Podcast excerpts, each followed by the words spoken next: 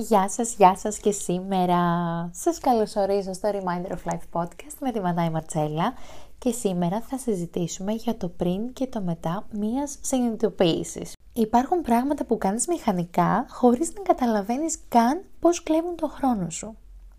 Και υπάρχουν κι άλλα που ζορίζεσαι να τα κάνεις, πιέζεσαι και όλο το αναβάλεις. Μέσα από στιγμές της ημέρας θυμάσαι ότι κάποια από αυτά που αναβάλεις θα σε πάνε εκεί που θέλεις την ξέρεις την αλήθεια και ίσως ξέρεις και το μονοπάτι.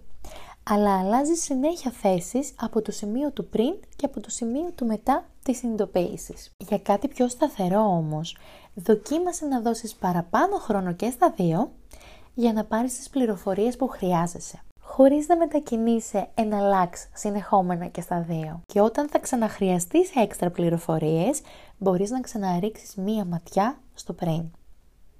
Αυτό ήταν για σήμερα. Θα τα πούμε την επόμενη Παρασκευή και σας εύχομαι ένα πανέμορφο Σαββατοκύριακο.